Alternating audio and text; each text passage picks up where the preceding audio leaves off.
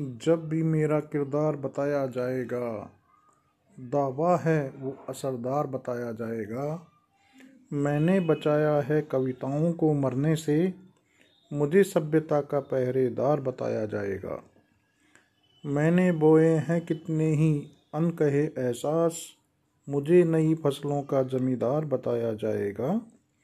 जितना भी पाया, अपनी मेहनत से पाया रकीबों में भी मुझे खुददार बताया जाएगा।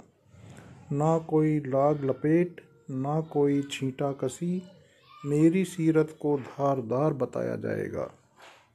कल को अगर मैं ना भी रहा तो क्या होगा? मेरी बातों को पर जानदार बताया जाएगा।